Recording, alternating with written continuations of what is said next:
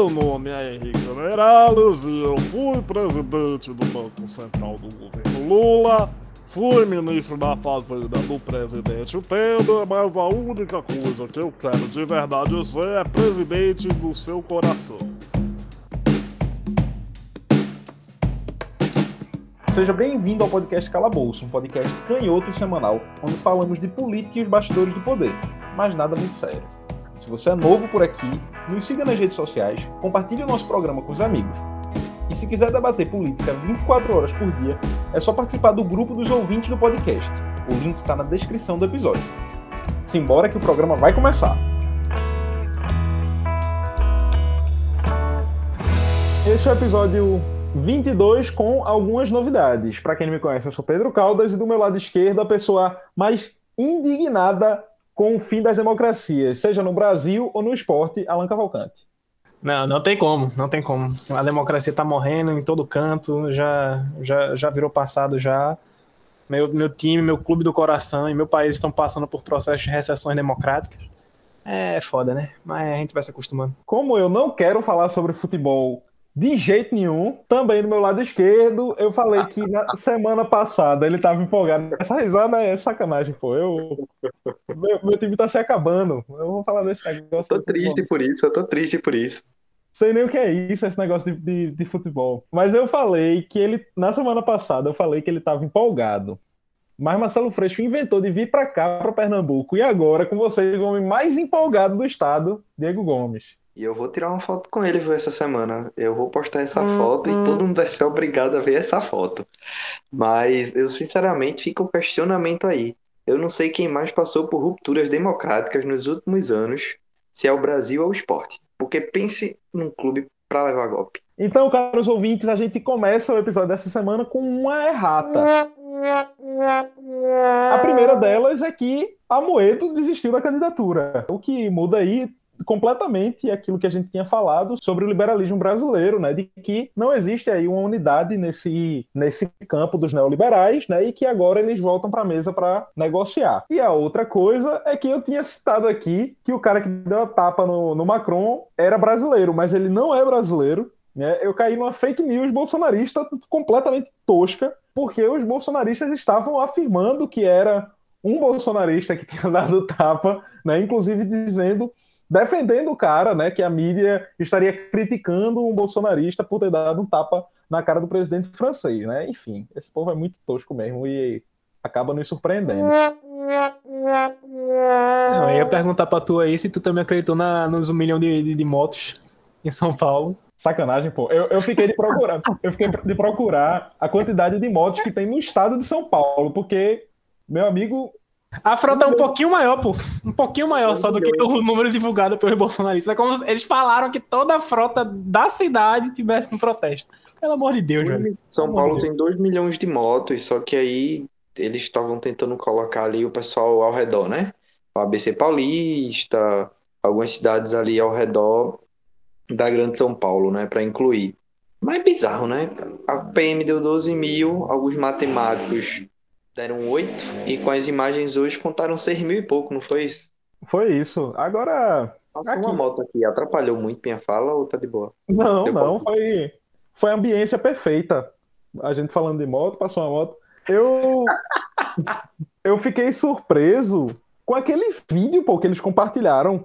Aquele vídeo é muito impressionante. Eu queria saber onde é que era aquilo, aquele vídeo com muita moto mesmo, ou se aquilo é uma, uma, montagem mesmo, uma computação gráfica. Não, cara, é o ângulo, pô. Ali é a, forma, a avenida, a, aquelas fotos que eles postaram muitas fotos reais.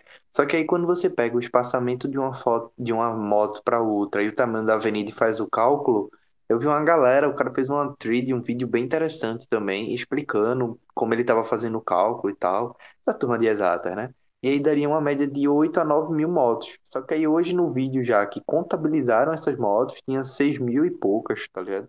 Mas as estimativas é por aí, você pegando o espaçamento e o tamanho da via.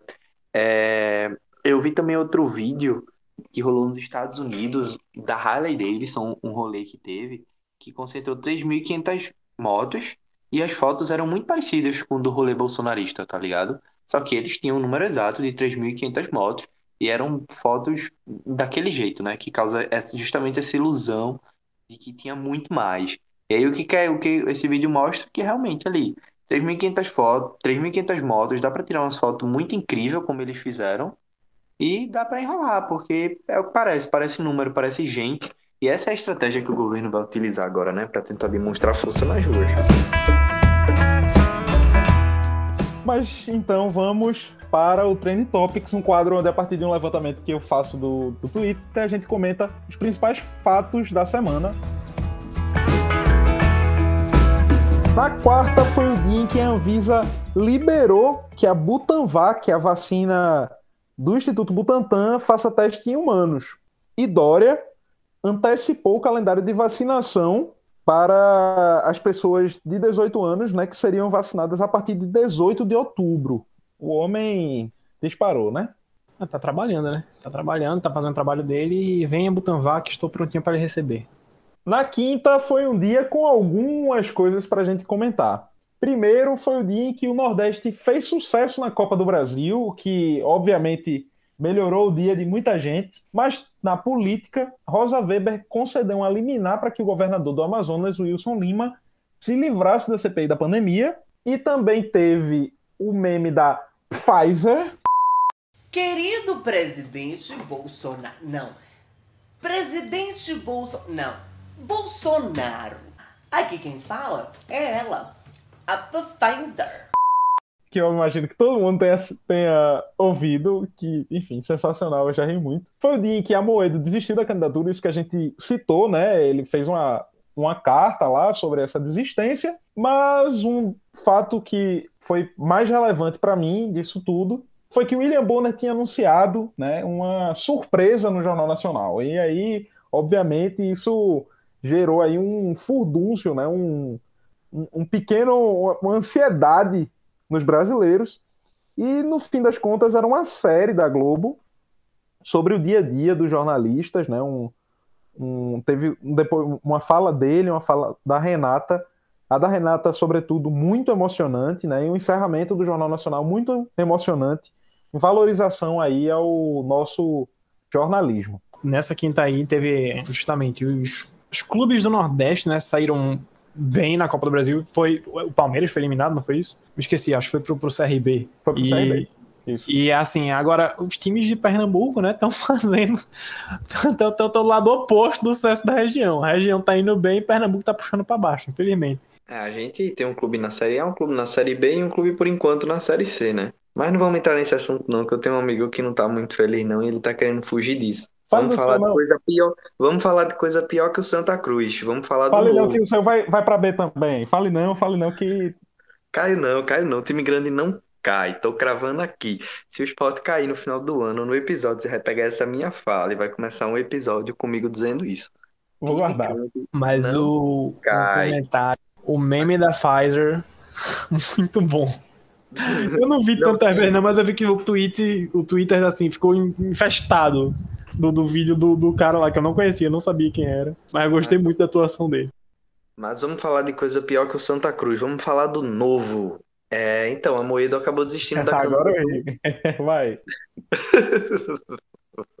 a Moedo acabou desistindo da candidatura porque o partido está entregue, entre aspas, né? Uhum. Maior parte ao bolsonarismo e, e, enfim, não é o projeto que ele quer construir. Então acabou não rolando, né? Mas ele tomou um golpezinho ali interno, viu? Também. Ele. Um golpezinho ali orquestrado pelo governador, o governador do Novo, tiraram ele do jogo. Eles que lutem bem muito. Tomara que não viabilizem essa, essa candidatura, que se alguma terceira via, digamos assim, conseguisse viabilizar nesse cenário polarizado daqui para lá, que seja de Ciro Gomes, que é a que parece mais palatável para o nosso campo. Na sexta-feira, Bolsonaro tinha dito que ia, ia lutar para que as pessoas pudessem não usar máscara. Né? E aí o dia começou com as pessoas dizendo para usar máscara, o que para mim era só alguma cortina de fumaça para o cara continuar na mídia e, e, enfim, aquela estratégia que a gente conhece. Mas eu disse que a gente ia falar de Lula porque Marcelo Freixo oficialmente saiu do PSOL, tudo indica que ele vá para o PSB, né? Não sei se a filiação dele já aconteceu, mas alguns fatos interessantes sobre isso que eu queria que a gente comentasse aqui. O primeiro deles é que gerou uma briga entre os Brizolas no Twitter. Lionel Brizola Neto brigando com o Brizola Neto. Eu fiquei completamente perdido, mas eu sei que um é do PDT e outro é do PSOL. E essa briga já, já, já valeu essa, essa saída de Freixo. Mas e Juliana eu... Brizola no meio, né?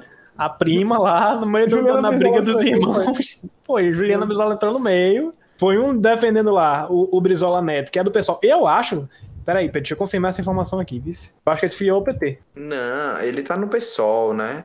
E ele foi vereador e perdeu a última eleição, não conseguiu se reeleger vereador pelo PSOL lá no Rio. E inclusive Lula aí, num, num dia só, né, tirou uma foto com o Brizola Neto, ex-vereador do partido no Rio, a filiação do Freixo no PSB, né? Vai sobrar o que do pessoal do Rio? Vai sobrar só é, o É isso mesmo. Eu tinha lido em algum canto né, que, que ele tinha se filiado ao PT, mas foi besteira minha, porque realmente ele, ele deu um apoio muito enfático a Lula, né? Ele ficou defendendo no, na briga lá dos Brizolas, da família Brizola, na treta interna da família Brizola, de que o Brizola, quando tinha morrido, o último apoio que ele deu a presidente em 2002 foi a Lula. É fato, se você pegar que Lula foi quem chegou no segundo turno em 2002.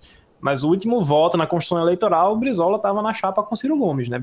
Era, o, o, era a chapa lá trabalhista do Ciro Gomes pelo PPS em 2002. Então, o último voto no primeiro turno para presidente que Brizola deu, quando estava em vida, foi em Ciro, tá?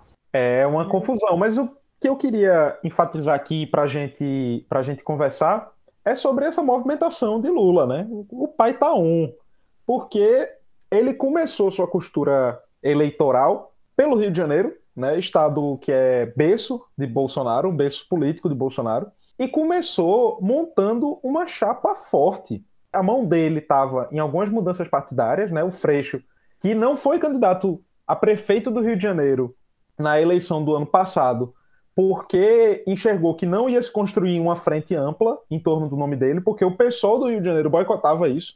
E agora ele sai para ir para o PSB, um partido que o próprio, na avaliação do próprio Lula, é mais, é mais fácil de agregar e de disputar o Rio de Janeiro, e numa chapa que já conta, a foto fica muito claro, já conta com o PCdoB e já conta com o PT. O detalhe, meus amigos, é de que as costuras não param por aí. Também, nesse meio tempo, o prefeito do Rio de Janeiro, Eduardo Paes, saiu do DEM partido que ele, que ele, em que ele foi eleito, né, é, saiu ou, ou, vai sair do DEM, assim como o Rodrigo Maia, para ir para o PSD de Kassab. E é aí que tem a grande construção de Lula, porque possivelmente vai acontecer uma, uma troca né, de que o PSD deve apoiar o PSB no Rio de Janeiro, em troca do apoio do PSB para o PSD em São Paulo, né? E aí a chapa seria é, com o Geraldo Alckmin à frente e, e, e, o Márcio França, que é do PSB paulista. Enfim, tudo isso para ilustrar que Lula tá aí um, montando estratégias eleitorais para derrotar o bolsonarismo em nível nacional. E o que é que ele entendeu? Se não resolver São Paulo, Minas e Rio de Janeiro, não ganha eleição, né? E ele está trabalhando lá. É Companheiro Pedro! o pai tá onda essa porra! É porque é aquele lance, tá né? É, historicamente a gente nunca ganhou nesses três lugares. A esquerda não tem um histórico bom, Rio, Minas, São Paulo. Mas o Nordeste decidia as eleições. O problema é que a gente tomou uma lapada tão forte nesses três estados, que são os três maiores colégios eleitorais do país, que Bolsonaro foi eleito, né? E a gente tem em Minas um governador ligado ao bolsonarismo, em São Paulo, a gente não pode esquecer que Dória foi eleito pelo Bolsonaro, o interior de São Paulo ele é muito bolsonarista. E no Rio de Janeiro a gente ainda tem um governo ligado a Bolsonaro também. Então, assim, é, a gente precisa ter palanques muito fortes nesse estado, nesses estados, que para mim são estados-chave para se vencer Bolsonaro. Se as alianças do Nordeste da esquerda, como já estão bem encaminhadas, bem adiantadas, eu acredito, até pelo cenário que a gente vê aqui em Pernambuco do PT, do PSB, do PCdoB, da galera tá realmente alinhada em reeleger os quadros de esquerda, em fazer palanque para Lula. O Nordeste deu certo, então a gente precisa realmente focar São Paulo, Rio e Minas. Eu acho que o Rio está bem encaminhado, principalmente depois da filiação de Freixo no PSB e dessa aproximação de Maia com Lula na semana passada. Eu aposto muito em Maia, talvez, como vice de Freixo pelo PSD.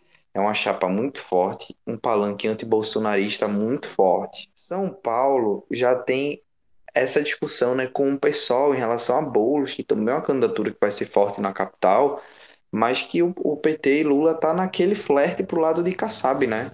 Porque, pelo menos eu, e eu concordo com Lula, eu acho que hoje Kassab tem a chave do Palácio do Planalto. Kassab hoje, o PSD está dentro do governo Bolsonaro, e se o palanque do PSD em São Paulo, no Rio e em Minas vai pro governo Bolsonaro, para mim são três estados que o bolsonarismo vai ganhar novamente. A gente tem alguma chance de, de vencer nesses locais, tendo palanques fortes e passa diretamente por essa articulação com o PSD, que eu vejo muito como uma prioridade de Lula hoje, ganhar a Kassab. Pelo menos to, todos os gestos que ele faz, tudo que eu sinto, vem muito, vem muito por aí. Então, assim, acho que a gente concorda que Kassab tá com a chave do Planalto na mão. Para onde ele for, a galera vai.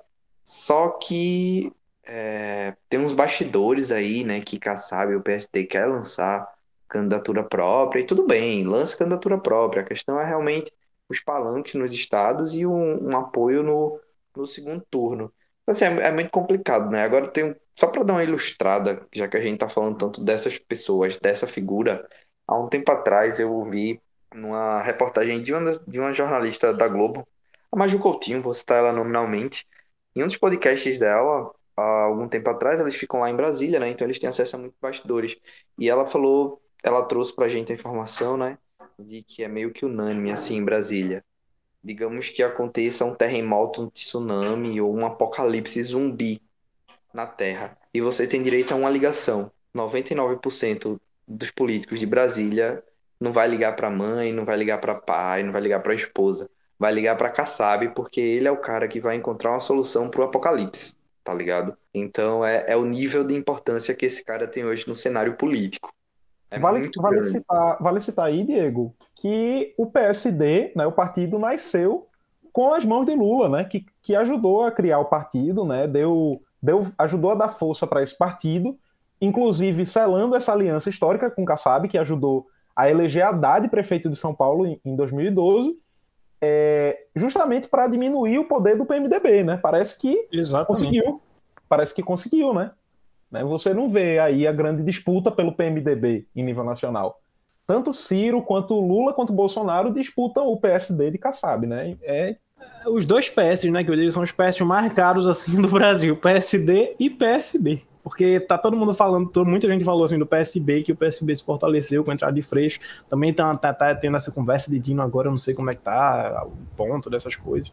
Mas assim, o PSD também, além de um monte de prefeitura que fez no, nas eleições do ano passado, tem agora Maia, que vai levar com ele, obviamente, um, um monte de gente do DEM, Paz, né? E tem também Calil, em Minas Gerais. Não bora esquecer dele, né? Que também é um nome enorme hoje a nível nacional.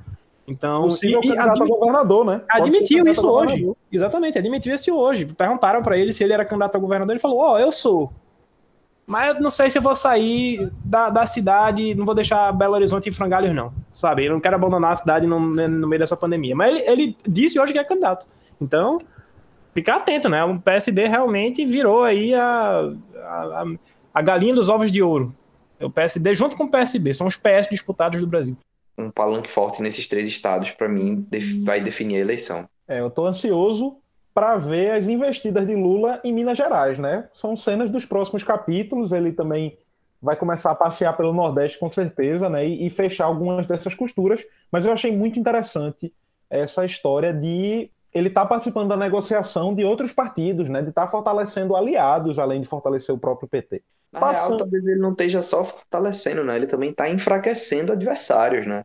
E eu acho que o sim. ponto é esse, né? Um ponto muito de discussão, que se aproveita um cenário que é uma, uma prática antiga do PT, né? De aproveitar um cenário devastador como esse, né? De precisar superar o bolsonarismo e você, em determinados espaços, você está realmente aproveitando para liquidar adversários futuros, né? Dentro do campo da esquerda.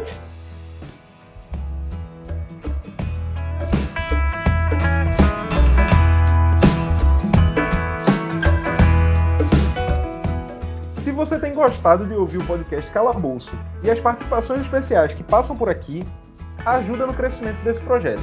Indique o Calabouço Cast para amigos e divulgue nas suas redes sociais. No sábado foi o dia dos namorados com um vídeo entre um, eu até fiquei desconcertado aqui. Um vídeo de João Campos e Tabata Amaral que virou meme. Mas enfim, uma Cringe. Que é isso? Cara, Mereceu virar meme porque tá cringe meio.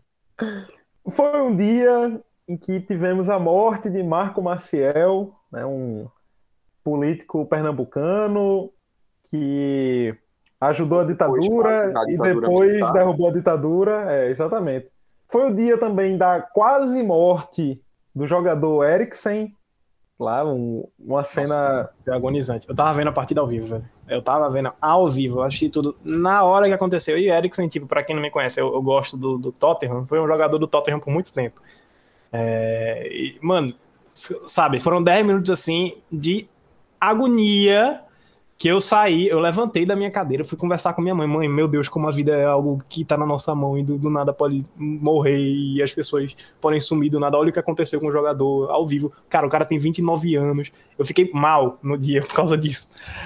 Eu fiquei realmente em choque, esperando, Pra mas ele tá bem, né? Ele tá bem. Para contextualizar o que aconteceu, o jogador da num- numa partida da Eurocopa, o jogador da Dinamarca, ele teve um episódio de morte súbita, parada cardíaca, em que um percentual baixíssimo de pessoas consegue sobreviver é, e que cada, cada minuto desse episódio que se passa diminui a chance de sobrevivência da pessoa em 10%. Né? E aí o cara sobreviveu, né? O estádio tinha um equipamento lá, um desfibrilador móvel que ajudou na, na sobrevivência do cara. Mas o assunto político do dia foi o passeio de moto do Bolsonaro, esse que a gente falou no início, que os bolsonaristas disseram que tinha um milhão de pessoas, quando na verdade tinha é, 8 mil, ou 6 mil motos, né? Possivelmente 8 mil pessoas.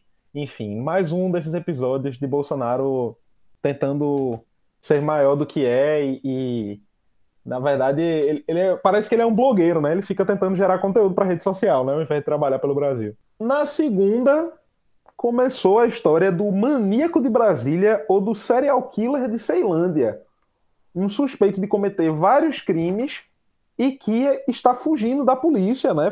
Cometeu crimes na Bahia e hoje cometeu crimes em outro estado. É, tá sendo, tá rolando uma perseguição a esse cara. Além disso, foi o dia em que tivemos uma enxurrada de competições esportivas. Teve vôlei, teve Copa América, teve competição da seleção olímpica, teve Eurocopa, enfim. As redes sociais só falavam aí dessas, dessas competições. Eu, inclusive, vi pedaço do jogo do Brasil.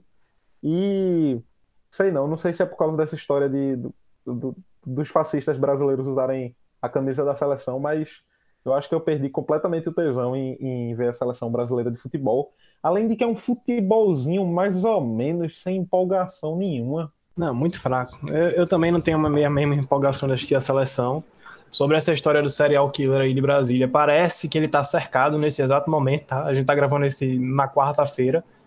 Ele trocou tiros com policiais mais cedo Na hoje. terça, na hoje é terça-feira. Na terça-feira, a gente tá gravando isso na terça-feira, perfeito. Meu Deus, eu não sei onde é que eu tô com a cabeça, não. Mas enfim, ele trocou tiros com policiais é, é, ainda hoje. Um, um, um policial foi baleado, mas parece que ele tá cercado nesse exato momento e a expectativa é que ele seja preso logo mais. Ninguém sabe. Mas assim, é assustadora a história. O cara invadiu, sei lá, umas cinco ou seis chácaras, tocou fogo em uma, matou quatro pessoas em outra, aí roubou o carro de outra e tá no meio da mata, tá? Ele tá fugindo pela mata da Ceilândia. O cara dorme no meio da mata, em cima de árvore. É uma, um- nossa, uma coisa completamente maluca, assim, de se imaginar. Ei, porra, eu tava nem sabendo desse bagulho de Brasília. Tô tudo por fora do. Muito Mata- maluco. Eu, eu vi também hoje, por causa Número um nos trends agora do Twitter, tá? Exatamente Vi ontem, na verdade. Vi ontem, fui procurar, não entendi nada, mas enfim. Parece que o cara tá jogando GTA, né? Basicamente é isso. A pessoa surta, faz um monte de coisa, sai fugindo da polícia. Negócio maluco mesmo. Hoje, na terça-feira, pareceu um, dia de BBB depois de muito tempo. Né? Uma das principais tags do dia foi Mulheres Power. Eu entrei pensando que era alguma coisa relacionada a feminismo, sei lá, alguma, alguma discussão nesse sentido. Mas era um reality show da Record, né? Então eu nem conheço. Também teve outras blogueiras que apareceram no dia, né? E aí o- os assuntos mais políticos. Está aqui o ex-secretário de Saúde do Amazonas, Marcelos, com dois L's, Campelos, com L só, na CPI da pandemia, onde acontece uma disputa de narrativas, né? A oposição ao governo dizendo que o governo não agiu, naquele caso do, da falta de oxigênio em Manaus, e os deputados, os senadores da base do governo mostrando, usando depoimento para provar que o governo agiu e agiu rápido e que o problema foi o governo do estado e o secretário. Além desse assunto, e aí para terminar os nossos trends, Lula quer que Boulos retire a candidatura ao governo de São Paulo para apoiar Fernando Haddad. E a gente sabe como é que termina essa história, Haddad vai perder a eleição, com certeza, e qualquer tucano vai ganhar dele. E para que o PT apoiasse a candidatura de Boulos à prefeitura de São Paulo em 2024. Né? Boulos sairia como candidato a deputado federal, ajudaria aí a bancada do PSOL né, a superar a cláusula de barreira.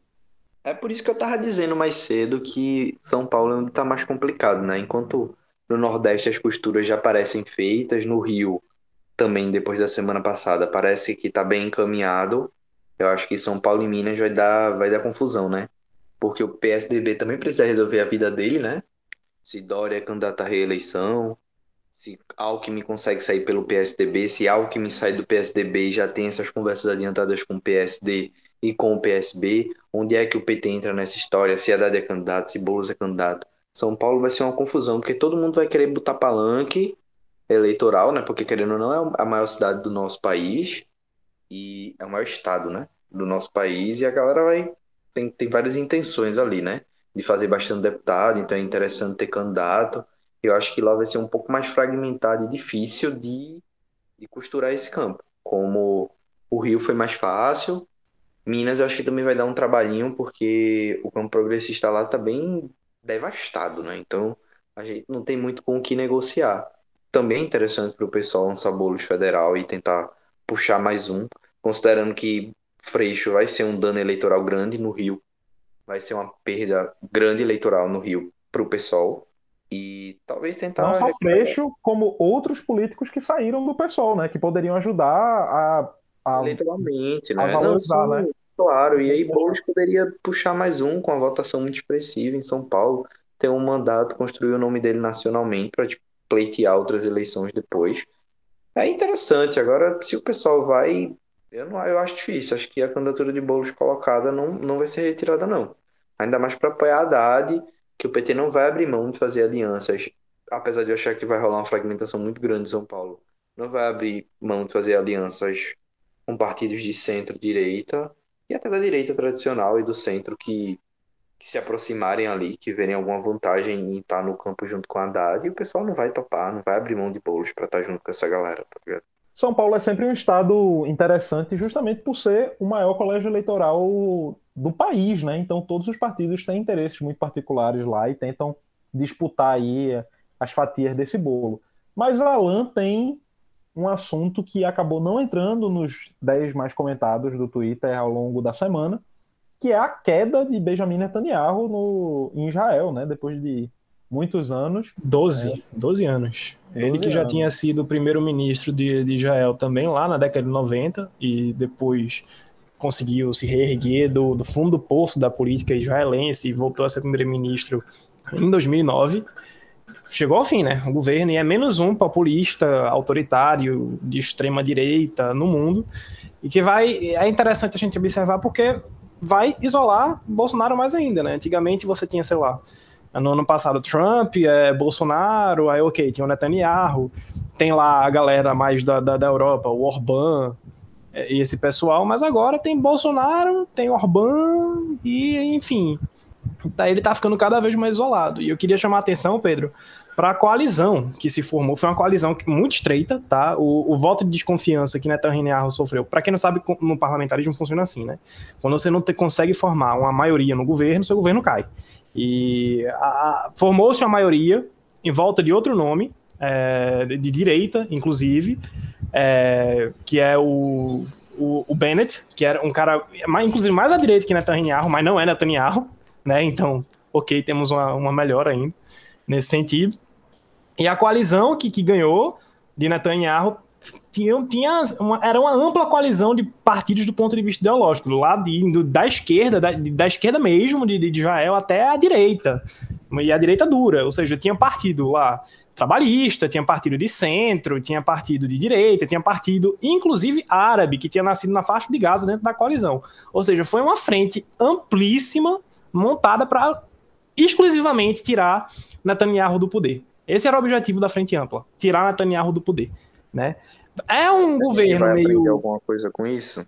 Pois é, eu acho que deveria, né? Eu acho que deveria aprender. Agora, sim, é um governo fraco, né? Porque é um governo que daqui a pouco vai ter problema, vai implodir, porque não tem como ter um, um cara mais à direita, Netanyahu, sendo o primeiro-ministro. Tudo bem que o governo dele vai acabar daqui a um ano e meio, e aí quem entra vai ser um cara mais de centro, o Lapid, que hoje vai ser o mini- ministro das Relações Exteriores lá. Mas, enfim, de certa forma é um governo meio fraco, porque foi de, por 60 a 59 os votos na, do voto de desconfiança de Netanyahu. Então foi por um, um deputado que Netanyahu caiu. Mas o que importa é que caiu, né? E as ruas de Israel entraram em festa, o pessoal tá em êxtase lá, e espero que a gente prove um pouquinho dessa sensação, desse sentimento no ano que vem. Como o Diego bem falou aí, espero que o Brasil aprenda, né? Porque já não é a primeira vez que, que uma frente ampla é montada para justamente é, tirar esses fascistas, neofascistas do poder que, que vão e começam a correr a democracia por dentro. Lá nos Estados Unidos, do Trump, teve o, o Joe Biden teve apoio desde os socialistas democráticos do, do Partido Democrático, que são mais à esquerda, bem mais à esquerda que o Joe Biden, e também teve apoio de republicanos, que são mais à direita do que o Joe Biden, mais republicanos moderados, que viam no Trump uma ameaça à democracia americana. E aí todo mundo se uniu em, to- em torno do Joe Biden, comprou o Joe Biden e, enfim, foi- foi-se embora. Hoje o Orbán está correndo risco na, na Hungria, parecido. Todos os partidos da, da, da Hungria lá montaram uma, uma, uma coalizão, uma frente ampla contra o Orbán. Da mesma, da mesma forma está acontecendo na Alemanha. Todos os partidos do campo democrático, desde a da esquerda, do Partido Social Democrata da Alemanha, até o partido mais conservador, que é o partido da Angela Merkel, que é o mais à direita, sendo que não, além dele, obviamente, tem um mais à direita, que é a alternativa alemã, que é o AfD. Todos esses partidos eles se uniram para falar: não, ninguém vai fazer nenhum tipo de, de coalizão com a AfD. E vai ter agora eleição no, é, no, num distrito lá da Alemanha e todo mundo se uniu para falar: ninguém faz coalizão nenhuma com a AfD. Fica todo mundo junto aqui contra os neonazistas lá.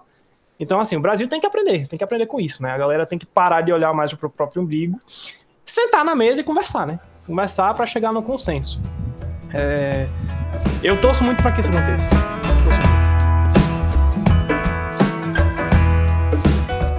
Se mesmo ouvindo o programa toda semana tá perdido no meio da política mais animada do mundo, participe do grupo dos ouvintes do podcast Calabouço. O link para participar está na descrição do episódio.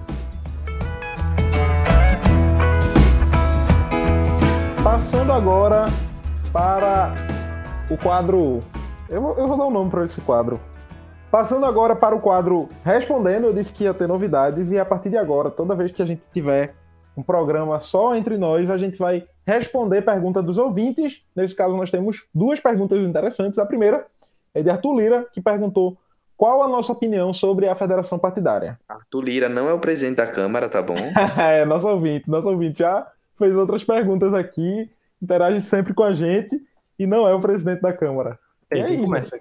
Mas Não, aí, eu, sou, eu sou o último, eu sou o último, eu sou o que mais estuda sobre isso, porque é um negócio que- É, eu imagino que Pedro seja bunda, a é. favor, né? Assim, eu, eu não, não, não- estudo muito a fundo sistemas partidários no Brasil. Obviamente que tenho é, né, o defeito do ofício de fazer isso por causa da, da minha graduação. Estou no meio da, da graduação de, de ciência política.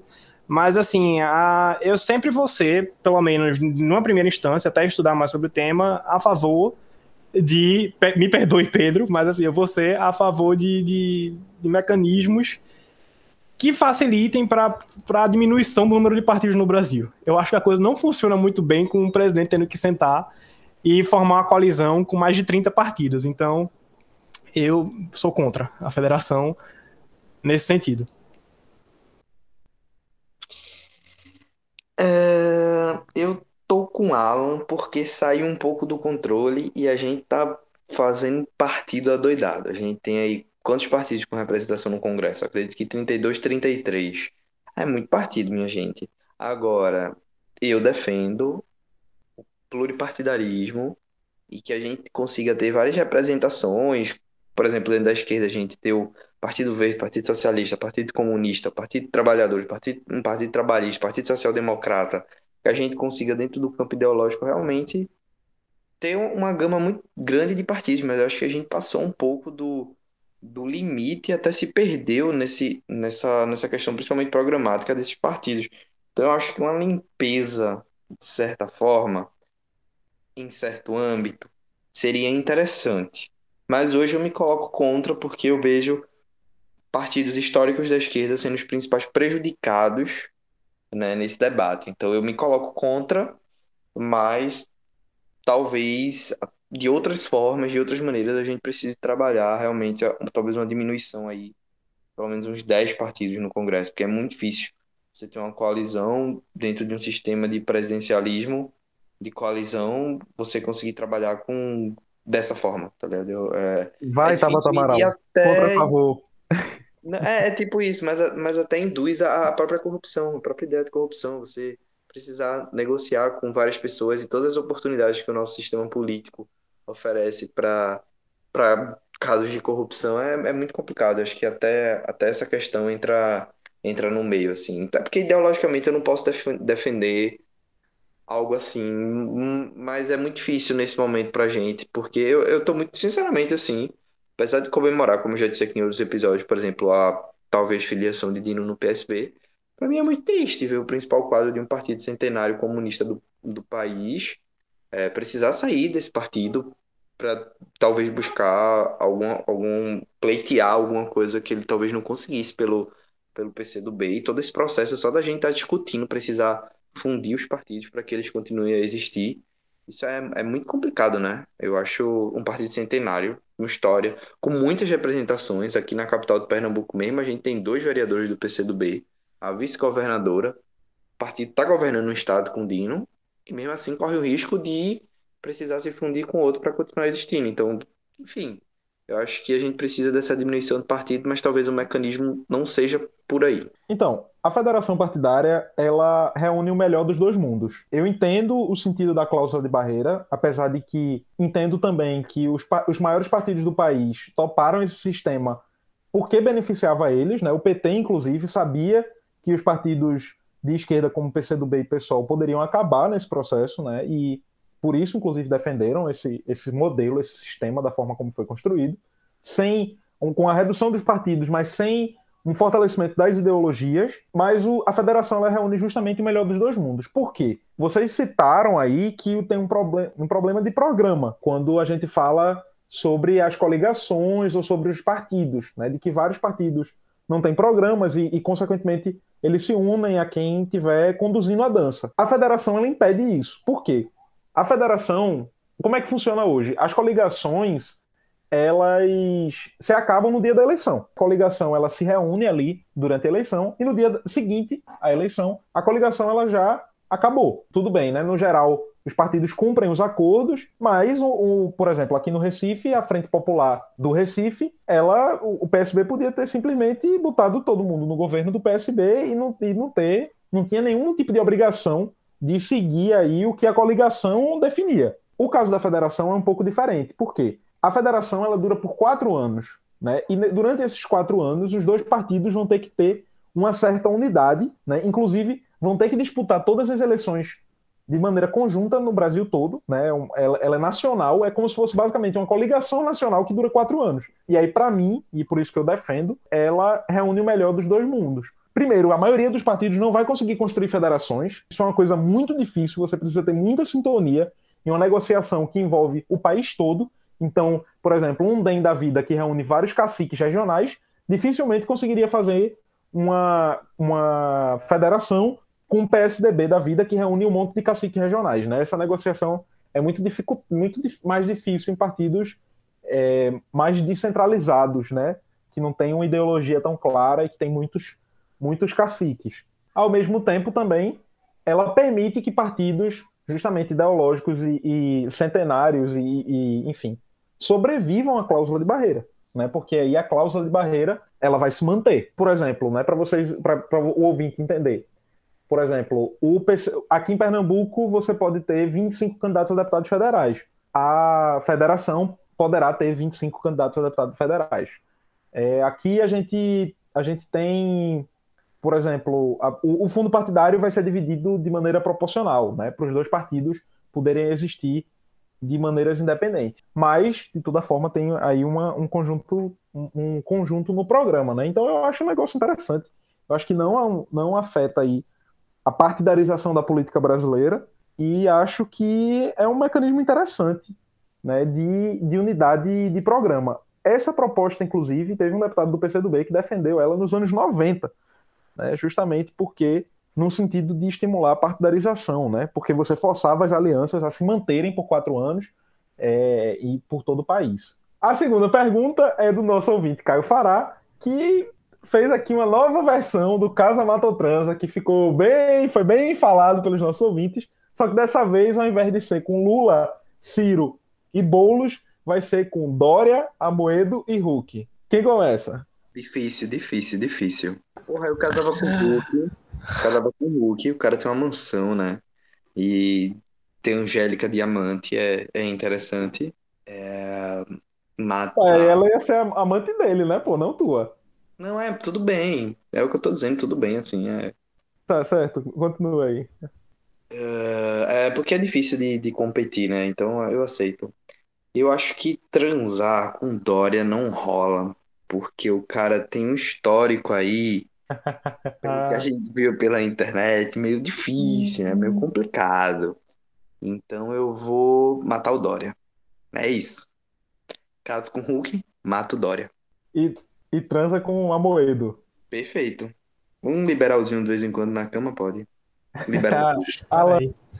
eu casava com Amoedo, porque o Hulk pode ser rico, mas Amoedo deve é, ser mais, velho. a mesma história. Eu sigo.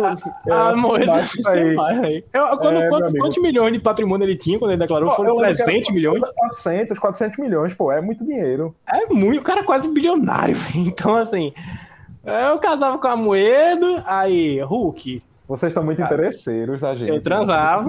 Muito interesseiro, muito interesseiro. Dora eu matava porque pelo mesmo motivo do meu cara Diego. Não dá pra, né? A gente já deu uma, uma vislumbrada ali em Dória e, né, e o bagulho não parecia ser muito interessante, não. Deixa quieto, o Hulk é melhor. Eu acho que eu sigo nessa linha de, de Alan, né? O pobre do Dória tá vendo o que é que um vídeo na internet pode fazer com a carreira do cara, mas eu, eu, sigo, eu sigo aí o que Alan o que Alan defendeu. Casaria com a Moedo por, por seu. Mas, pô, pensando aqui, eu acho que, sei lá, pensando aqui, eu acho que Luciano Huck tem cara de ajudar mais em casa do que, do que a Moedo.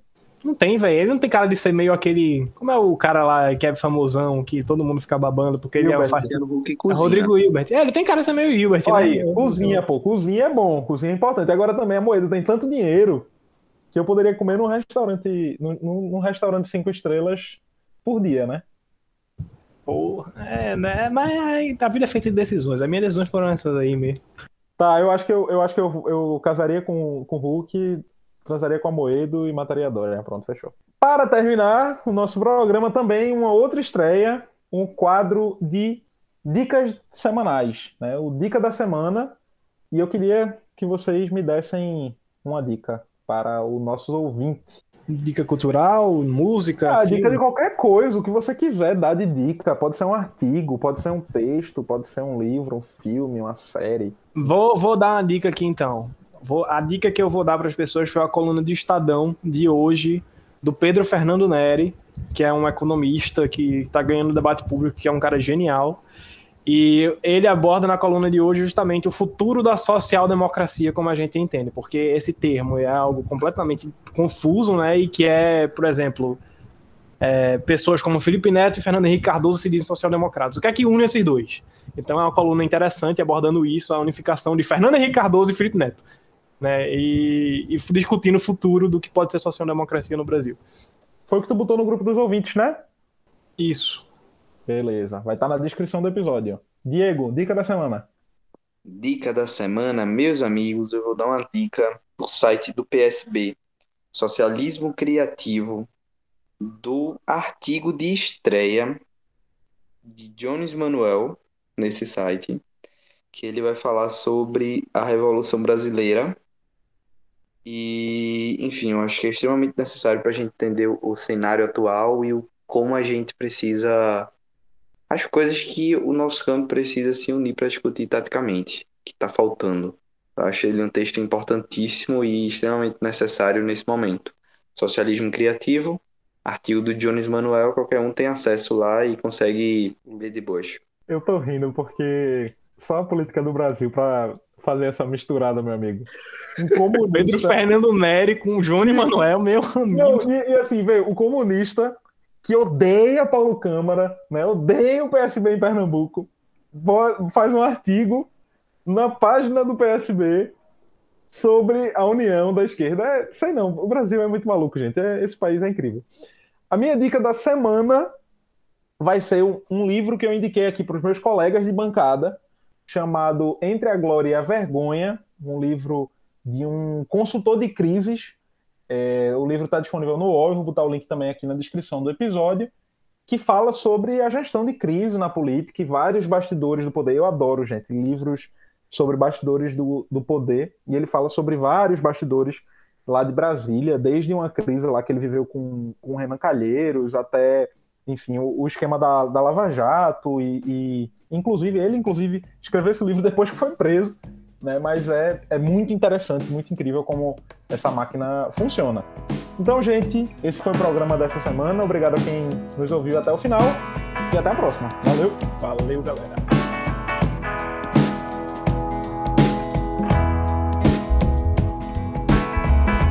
Esse podcast foi editado por Pedro Caldas, Claranã Audiovisual.